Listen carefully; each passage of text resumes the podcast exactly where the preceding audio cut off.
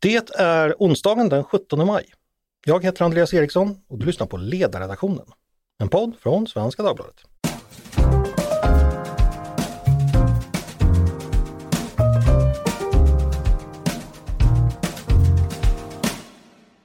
Varmt välkomna till oss och Heja Norge! I slutet på april fattade regeringen beslut om hur de statliga universitetens eh, och högskolornas styrelser skulle se ut framöver. Och det som regeringen bestämmer då, det är dels vilka som ska vara externa ledamöter och dels vilka som ska vara ordförande i respektive styrelse. Och de här nya styrelserna tillträdde den 1 maj. Men det är inte tillträdesdagen som har gjort den här frågan har blivit uppmärksammad, utan avslutningsdagen, det vill säga hur länge det här förordnandet gäller. För det är nämligen till den 30 september 2024. Och då räknar den, som är lite snabb i huvudet, ut att det handlar om 17 månader. Vilket är ovanligt lite för att i vanliga fall så brukar det vara tre år. Eh, mandatperioden har så att säga halverats. Orsaken till detta har regeringen och utbildningsminister Mats Persson förklarat så här. Ledamöterna utses för en kortare period än vanligt mot bakgrund av det säkerhetspolitiska läget och vikten av en sådan kompetens ingår i styrelserna. Beslutet har, som ni säkert vet, väckt massor med protester.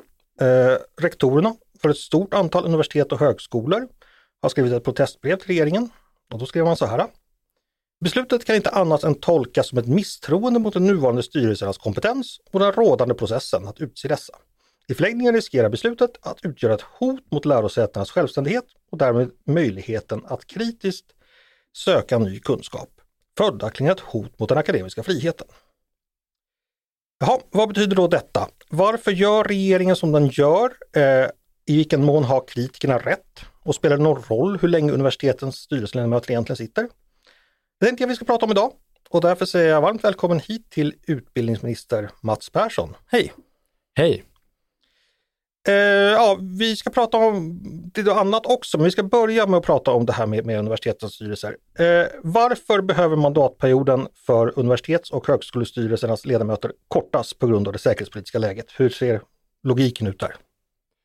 Jag vill börja med att säga att det här är ju då en engångsföreteelse. Det är en extraordinär insats i ett nytt säkerhetspolitiskt läge. Så att det här är någonting vi vill göra nu, men sen är tanken att det återgår till det normala, det vill säga att mandatperioden framåt sen kommer vara tre år. Och det är för att vi behöver, det här är den kortaste tiden som behövs för att kunna få in ny säkerhetspolitisk kompetens i styrelserna. Som ska komma in nästa gång då, alltså man väljer styrelse? Är det så det är tänkt? Det är precis det som är tanken. Mm. Och det är ju inte första gången man har gjort det här, att man har förkortat tiden. Det gjordes även 2016, 2017, så att det har hänt tidigare. Och bakgrunden då, varför, varför, vill regeringen, eller varför gör regeringen detta? Det handlar ju om det nya säkerhetspolitiska läget. Säpo har under våren larmat om att de har fall där personer ute på våra lärosäten har spionerat åt främmande makt. Svenska Dagbladet, flera andra media har gjort reportage, mycket läsvärda sådana, om eh, hur eh, lärosäten, universitet och högskolor används eh, i, i ett säkerhetspolitiskt spel.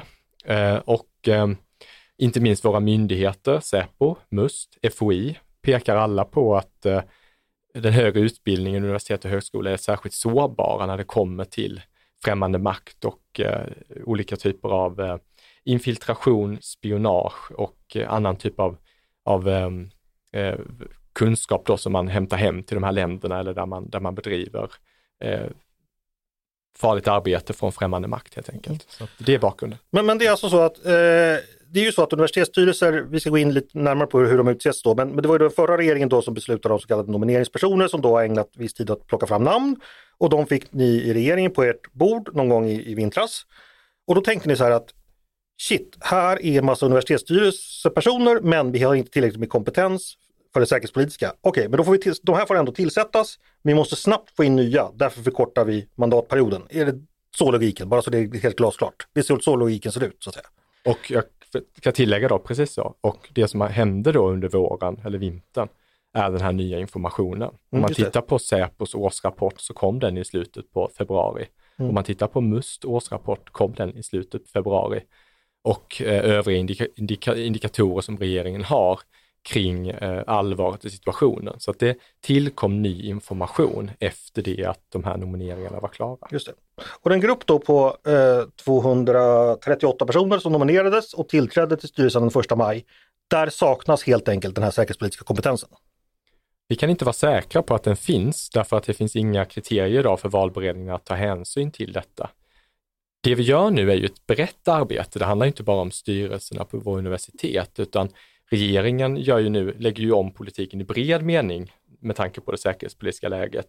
Nyligen aviserade regeringen att vi kommer införa kriterier eller krav när det gäller utländska direktinvesteringar, vilket kommer innebära att staten och Sverige kan säga nej till vissa investeringar om det bedöms finnas säkerhetspolitiska kopplingar. Vi gav min egen sida redan i, vid årsskiftet i regleringsbrev tydliga eh, direktiv eller tydliga förväntan och krav på lärosätena att jobba med säkerhetspolitiska frågor. Och vi arbetar och utreder just nu frågan om det behövs gemensamma riktlinjer för våra universitet och högskolor när det kommer till hur man jobbar till, i den här typen av frågor.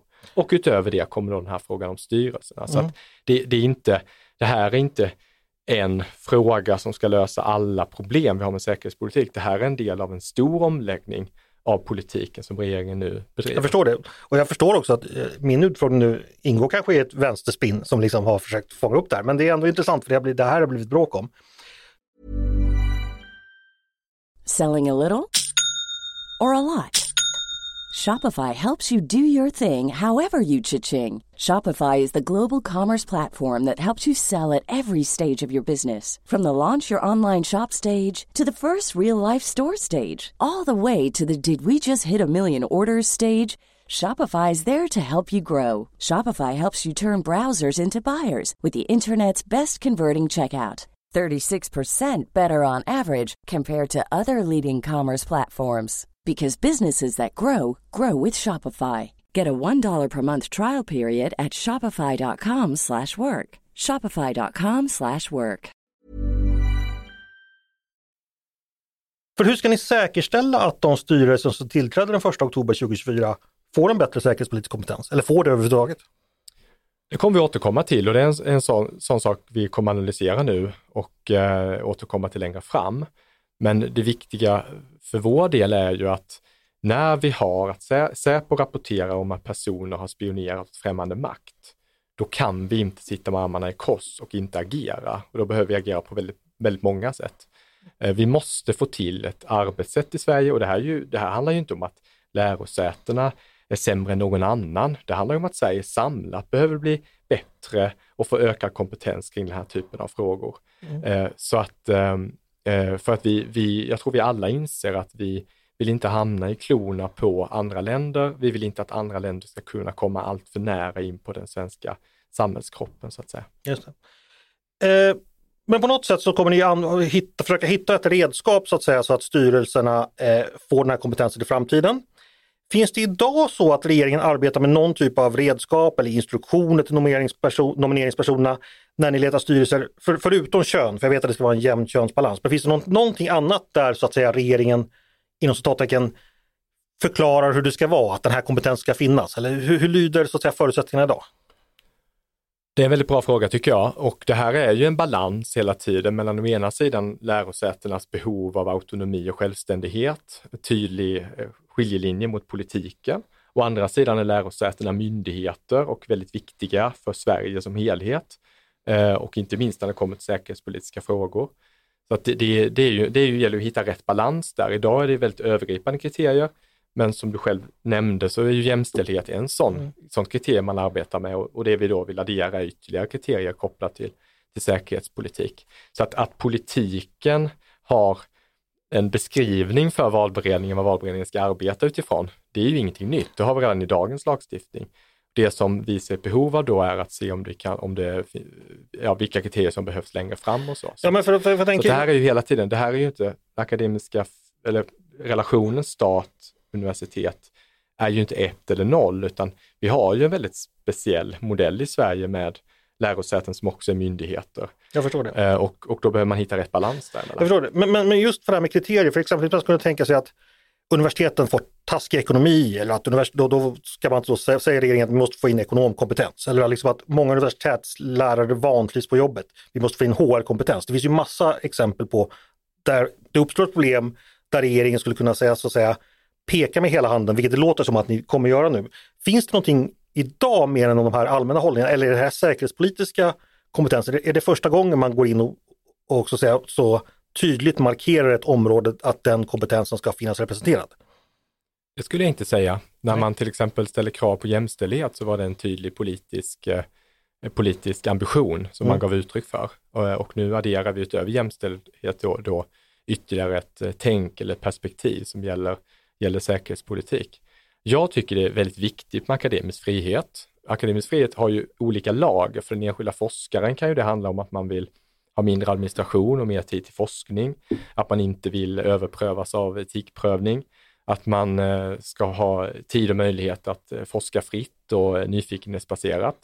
Och för lärosätena, för lärosätenas styrelser så handlar naturligtvis akademisk frihet att inom ramen för sitt uppdrag som ändå myndighet ändå ha en särskild, särskild plats i den svenska myndighetsfloran mm. okay. Eh, och ändå ha en stor grad av självständighet. Mm. Så, att, så att det här det låter lite tråkigt kanske det jag säger nu, men det här är liksom inte svart eller vitt, utan vi har en väldigt speciell modell i Sverige med för och nackdelar. Men, mm. men, eh, och då ska vi ha respekt för varandras roller. Och jag, menar, jag har själv forskarbakgrund, jag skulle aldrig drömma om att som politiker gå in och ha synpunkter på en, en forskningsfrågeställning eh, eller ett ämne som någon väljer att forska om eller vilken metod man använder eller vilket material man använder. Det måste forskaren själv få, få, få an, an, ta ansvar för och det ska inte vi politiker lägga oss i.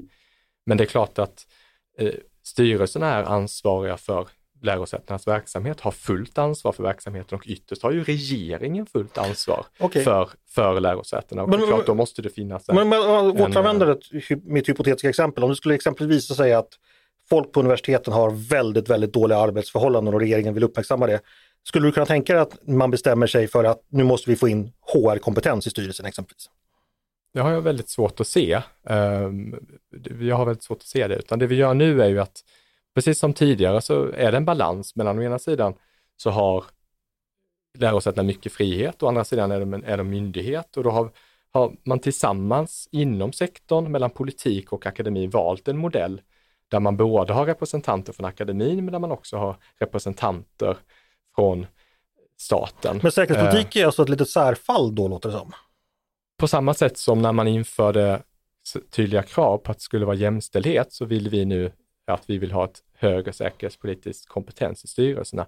Det tycker jag vore konstigt om vi inte hade det perspektivet med tanke på vad som händer i vår omvärld. Mm. Om det skulle visa sig, eller om vi också framåt har situationer där vi inte, vi, men vi, vi lägger om politiken brett nu därför att vi har den här situationen med som Säpo själva säger, där de har fall där personer på lärosätena har spionerat åt främmande makt. Mm.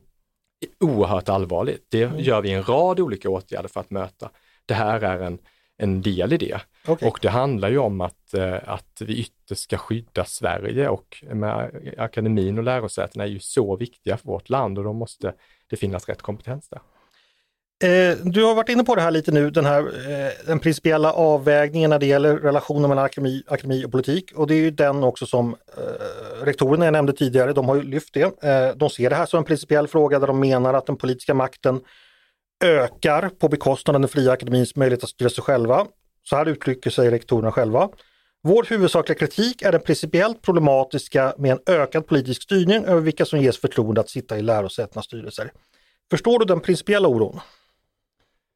Jag förstår att man är kritisk till att man fick information om det här väldigt sent, därför den informationen kom väldigt sent och anledningen till det är just att vi under våren dök det upp ny information som gjorde att regeringen val, har valt att göra på det här sättet.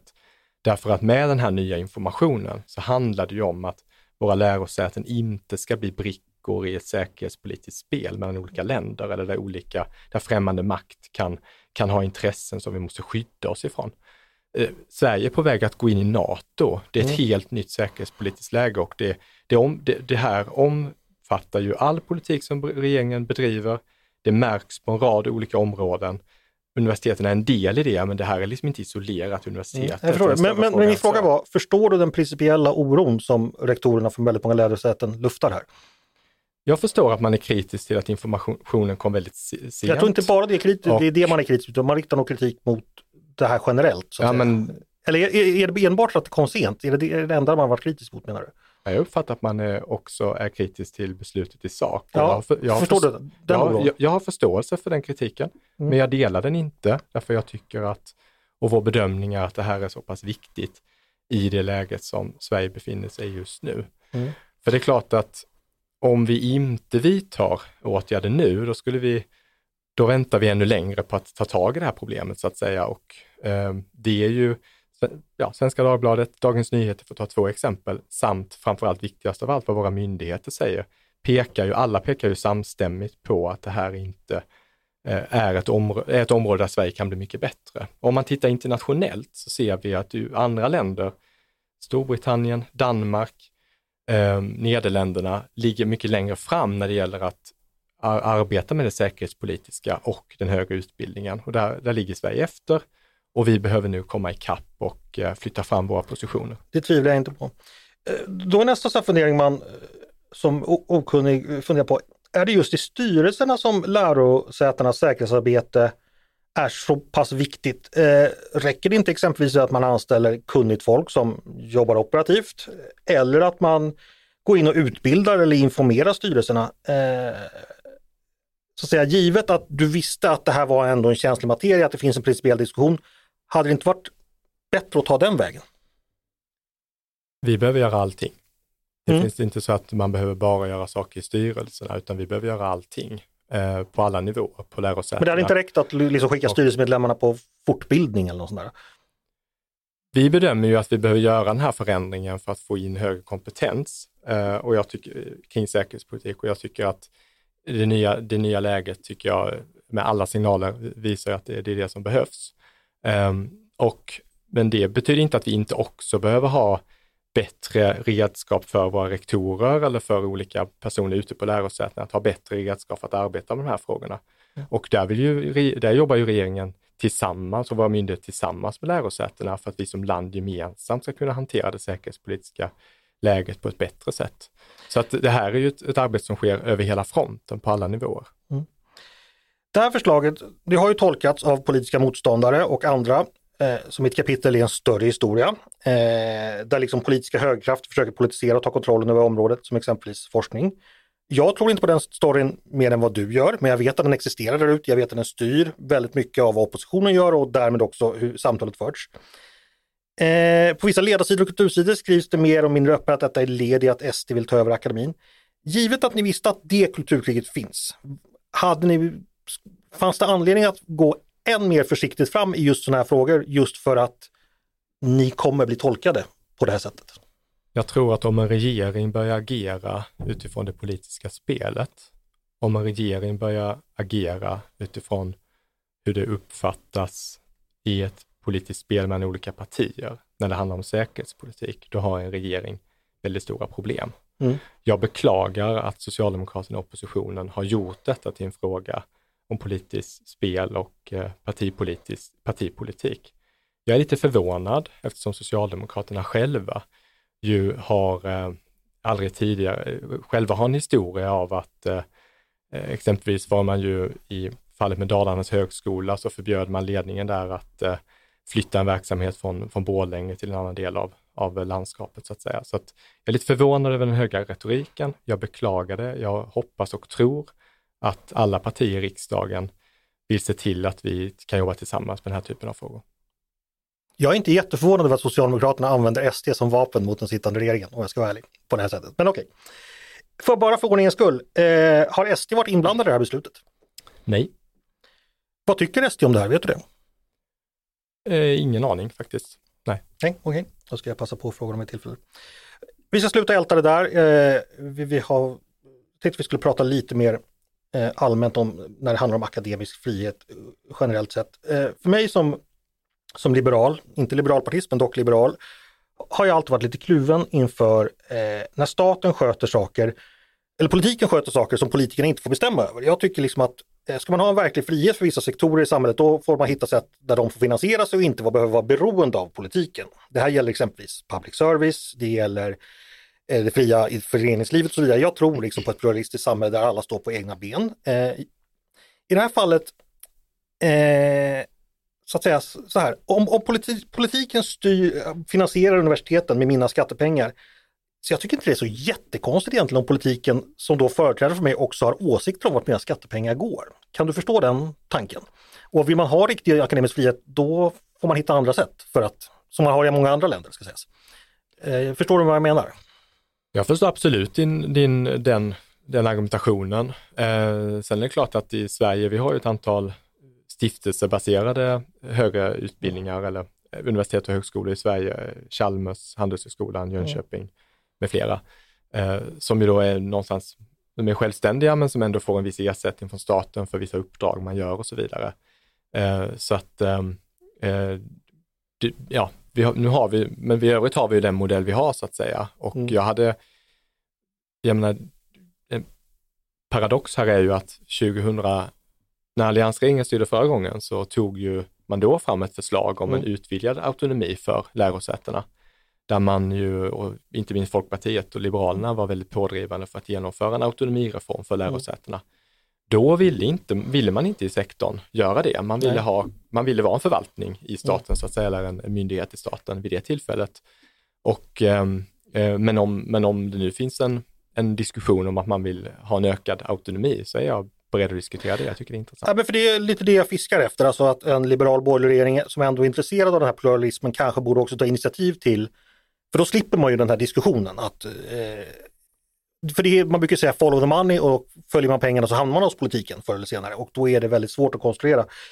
Är det någonting du ser framför dig att den här regeringen eller att borgerligheten framöver kommer jobba vidare med så att säga? Ja, borgerligheten och inte minst mitt eget parti har ju varit för det länge och vill ju det. Och som sagt, när vi drev det förra gången vi var i regering så ville vi genomföra det, men då möttes det av ett massivt motstånd eh, från, från sektorn då. Då ville man inte det eh, från lärosätenas sida. Om det nu finns ett intresse att föra en diskussion om det så är det klart att vi är beredda att göra det, självklart. Eh, och om, om man har bytt åsikt i den frågan nu så, så tycker jag det är intressant att diskutera vidare. Om du inte behöver ta hänsyn till hur det ser ut nu och det existerande systemet, eh, vad tror du är det mest lämpliga sättet att utse styrelser för universitet och högskolor i Sverige?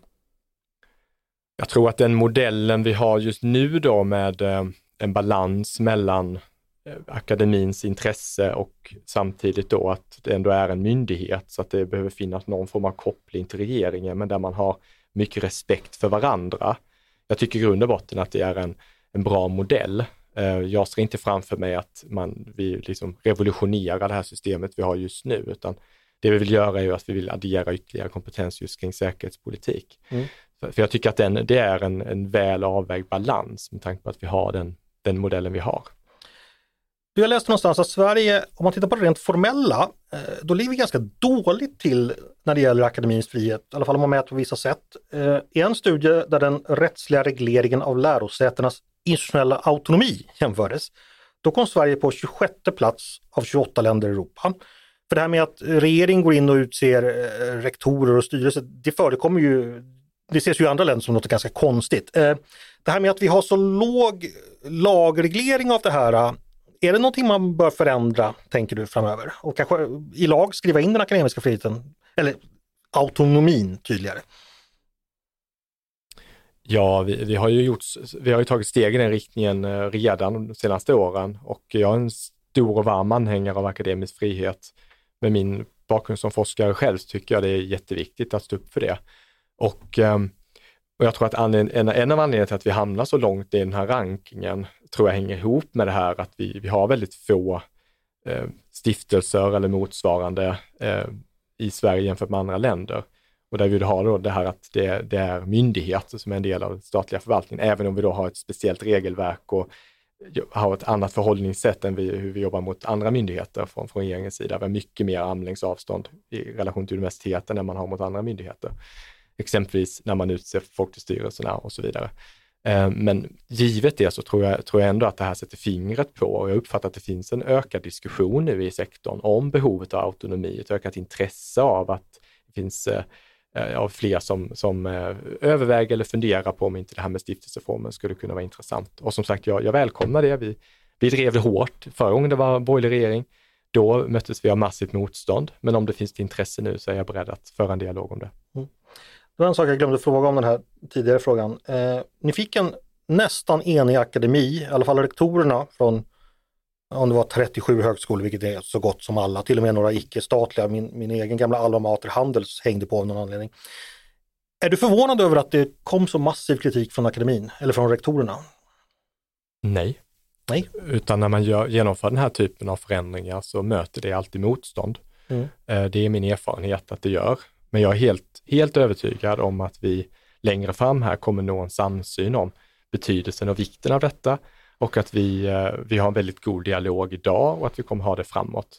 Det här är ju en av flera frågor som vi gemensamt diskuterar från regeringens sida tillsammans med våra lärosäten. Vi pratar om en rad andra, andra frågor också eh, som, är, som är lika viktiga och eh, jag uppfattar att vi har väldigt kunniga och duktiga rektorer. Jag har väldigt stort förtroende för dem och vi har en väldigt bra dialog. Normally, being a little extra might be a bit much, but not when it comes to healthcare. That's why United Healthcare's Health Protector Guard fixed indemnity insurance plans, underwritten by Golden Rule Insurance Company, supplement your primary plan so you manage out of pocket costs. Learn more at uh1.com. Den förra regeringen de hade ju en del förslag eh, som också fick akademin att resa ragg. Det var bland annat ett krav på universitet och högskolor att de skulle minska social snedrekrytering till högre studier. Då blev universiteten jättesura och det drog man tillbaks då. Den förra regeringen ville också göra om systemet för hur styrelser skulle utses. Eh, de ville bland annat att man skulle då, de här nomineringspersonerna skulle föreslå, jag tror det var två personer till varje plats som sen regeringen skulle välja mellan. Eh, akademin blev jättearg, då drog man också tillbaka sitt förslag. Eh, vad tänker du om det? det fegade den förra regeringen ut eller, liksom, eller, eller hur så här, som politiker, hur viktigt är det att lyssna på akademin helt enkelt? Jätteviktigt. Mm. Jag lyssnar varje dag på akademin, jag lyssnar på enskilda forskare, jag lyssnar på rektorerna. För min poäng är att du tänker köra över akademins åsikter nu i det här fallet. Det gjorde inte den förra regeringen, de gick tillbaks då. Nu kan inte frågorna vara jämförbara, men du förstår vad jag menar. Jag ser det inte som att vi kör över någon, utan jag ser det som att vi vill införa det här systemet eh, och vi vill öka den här kompetensen. Och eh, det gör vi ju inom ramen för det regelverket vi har. Och eh, vi har en väldigt god dialog tillsammans. Sen är det ju så att det finns olika frågor inom akademin som röner olika mycket uppmärksamhet. Jag tror för den enskilde forskaren är det här en fråga, men en lika stor fråga för den enskilde forskaren är hur mycket av min arbetstid lägger jag på administration kontra att, att forska fritt. Eh, I vilken utsträckning lyckas vi utveckla den senaste tekniken? I vilken utsträckning lyckas vi publicera oss i de bästa tidskrifterna i världen? Eh, I vilken utsträckning attraherar vi utländska företag att förlägga verksamhet här därför att vi har bra utbildning? Det finns ju en rad olika frågor som är på bordet just nu och som berör väldigt många människor som jobbar inom akademin. Ehm, styrelsefrågan är en, en fråga, eh, men jag noterade att 2500 forskare skrev ett upprop eh, igår och om etikprövningsfrågan som också väcker mycket engagemang. Och det är det som jag tycker är så härligt och bra med akademin och jag har ju själv min bakgrund där inom den. Det är, just, det är just engagemanget och drivet eh, och intresset och nyfikenheten som finns. Men det finns inte en fråga som dominerar eh, köksbordet på eh, alltså lunchrummet på institutioner runt om i Sverige, utan det är flera olika frågor. Mm. Och eh, styrelsefrågan är en av dem, men det finns må många andra som, som bekymrar. Och, vi ledarsidor är ju ganska enkelspåriga på det sättet, vi pratar bara om en sak i taget till lunchen. Intressant att du nämnde det här med etikprövning, för det tänkte jag vi skulle hinna med idag också. Eh, för idag faktiskt så är det så att du har kunnat berätta att regeringen ska tillsätta en utredning när det gäller det där med regelverk för etikprövning. Ni som lyssnar kanske inte har jättebra koll på det här, men det har ju uppmärksammats mycket på sistone. Eh, vi har ju fått eh, ett regelverk kring det här som har börjat märkas negativt, tycker många. Eh, det här med att vi har en etikprövningsmyndighet som behöver godkänna forskningen. Det blir allt mer uppenbart att etikprövningar inom forskningen är ett stort och växande hinder för den akademiska friheten, skrev exempelvis Mattias Svensson på vår sida i veckan. Eh, vad är det ni vill utreda här och varför? Det här är ett system som eh, många forskare är väldigt upprörda över. Det finns lite olika delar i kritiken. Igen handlar om att det finns enskilda forskare som riskerar åtal därför att eh, deras forskningen överprövas i efterhand, där man, där, man, där man lyfter åtal, alltså civilrättsligt åtal mot en forskare. Mm. Det är naturligtvis oerhört problematiskt, en sån sak vi, vi kommer titta på. Det andra handlar om att eh, man idag likställer medicinsk forskning med samhällsvetenskaplig eller humaniora. Eh, och eh, det eh, förefaller inte vara, vara rimligt med tanke på hur mycket administration det uppfattas ta från forskarna. Eh, och eh, också skapa en, eh, en känsla hos, en, hos forskare av att all forskning inte är fri. man så att säga överprövar, den vetenskapliga frågeställningen överprövas av, av en myndighet. Och om ett, jag som verkligen tror på akademisk frihet så tycker jag det just det att man på förhand inte säger att vissa för, vetenskapliga frågeställningar är fel eller förbjudna, utan att allting är föremål för forskning. Det är, det är en viktig, det är en viktig eh, så länge det inte har otroligt stora etiska komplikationer för enskilda individer såklart. Mm. Så, så är det, det är, liksom, för mig är det den viktigaste aspekten, en av de viktigaste aspekterna av akademisk frihet. Och här handlar det om att stå upp för det. Och regeringen, vi, vi gör ju flera saker nu för den akademiska friheten. Vi har till exempel, skärper vi ju nu det straffrättsliga skyddet för professorer och lektorer som utsätts för hot och våld. Eh, och det här är liksom nästa del vi gör för att, eh, för att stärka den enskilde forskarens rättighet. Mm. Men om det här systemet då har så stora nackdelar, eller så här, det måste ju finnas för, det finns väl en anledning till att vi har det också. Eh, nu ska jag citera ledamöterna i överklagandenämnden, de skrev på vår, ledas, eller på vår sida i november tror jag det var, de skrev en replik efter att eh, Mattias Svensson första gången skrivit om det här. Så här lät det då. Vi finner det dock helt nödvändigt att behålla en lagstiftning som bygger på utomstående granskning av alla forskningsprojekt där människor kan riskeras att skadas eller där känsliga personuppgifter behandlas vetenskapligt.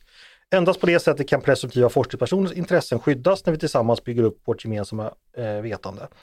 Det låter ju rätt vettigt. Eh, har de fel där eller, vad, eh, eh, eller hur tänker du?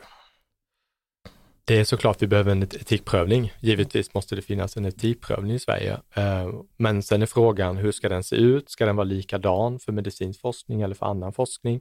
Ska en myndighet kunna överpröva och rikta åtal mot enskilda forskare? Det är, ju, det är den typen av, av frågor som vi, vi nu ska titta på. Det som jag tycker är väldigt allvarligt är ju att när den nya lagen genom, genomfördes och infördes så lyftes det väldigt mycket kritik från remissinstanser vid det tillfället, där man varnade för flera av de saker vi just nu ser. Mm. Men den tidigare socialdemokratiska regeringen har inte gjort någonting under flera års tid och nu sitter vi där vi sitter och 2500 forskare skriver ett upprop och är förtvivlade över situationen. Så att eh, det här hade man kunnat rätta till för flera år sedan. Nu har man inte gjort det och nu gör vi det. Var inte Liberalerna, samarbetade inte Liberalerna med den tidigare regeringen i januariöverenskommelsen. Liberalerna sitter i regering nu, vi satt inte i regering tidigare. Det är en väldig skillnad. Nej, nej, men det, det var ju tack vare Liberalerna, samarbetet med Liberalerna som den regeringen kunde tillträda, vill jag minnas. Vi är ju ett borgerligt parti som du vet och sitter nu i en borgerlig regering. Det är ja. det vi jobbar för. Ja, jag ska bara påminna lyssnarna om att det har funnits andra kapitel i den liberala historien. Ja, eh, väldigt intressant. Är det någonting eh, som du skulle vilja tillägga? Nu, nu har vi pratat, eh, det här med akademisk frihet. Ja, du kommer in på det väldigt ofta. För mig som inte är forskare och inte har någon annan forskningsbakgrund än ja, mycket begränsad. Eh, hur, hur ser du att ni politiker, om du får prata, bara avsluta, hur förhåller man sig? Hur ska ni framtiden förhålla sig till att den ska bli så stark, stark och säkrad som möjligt?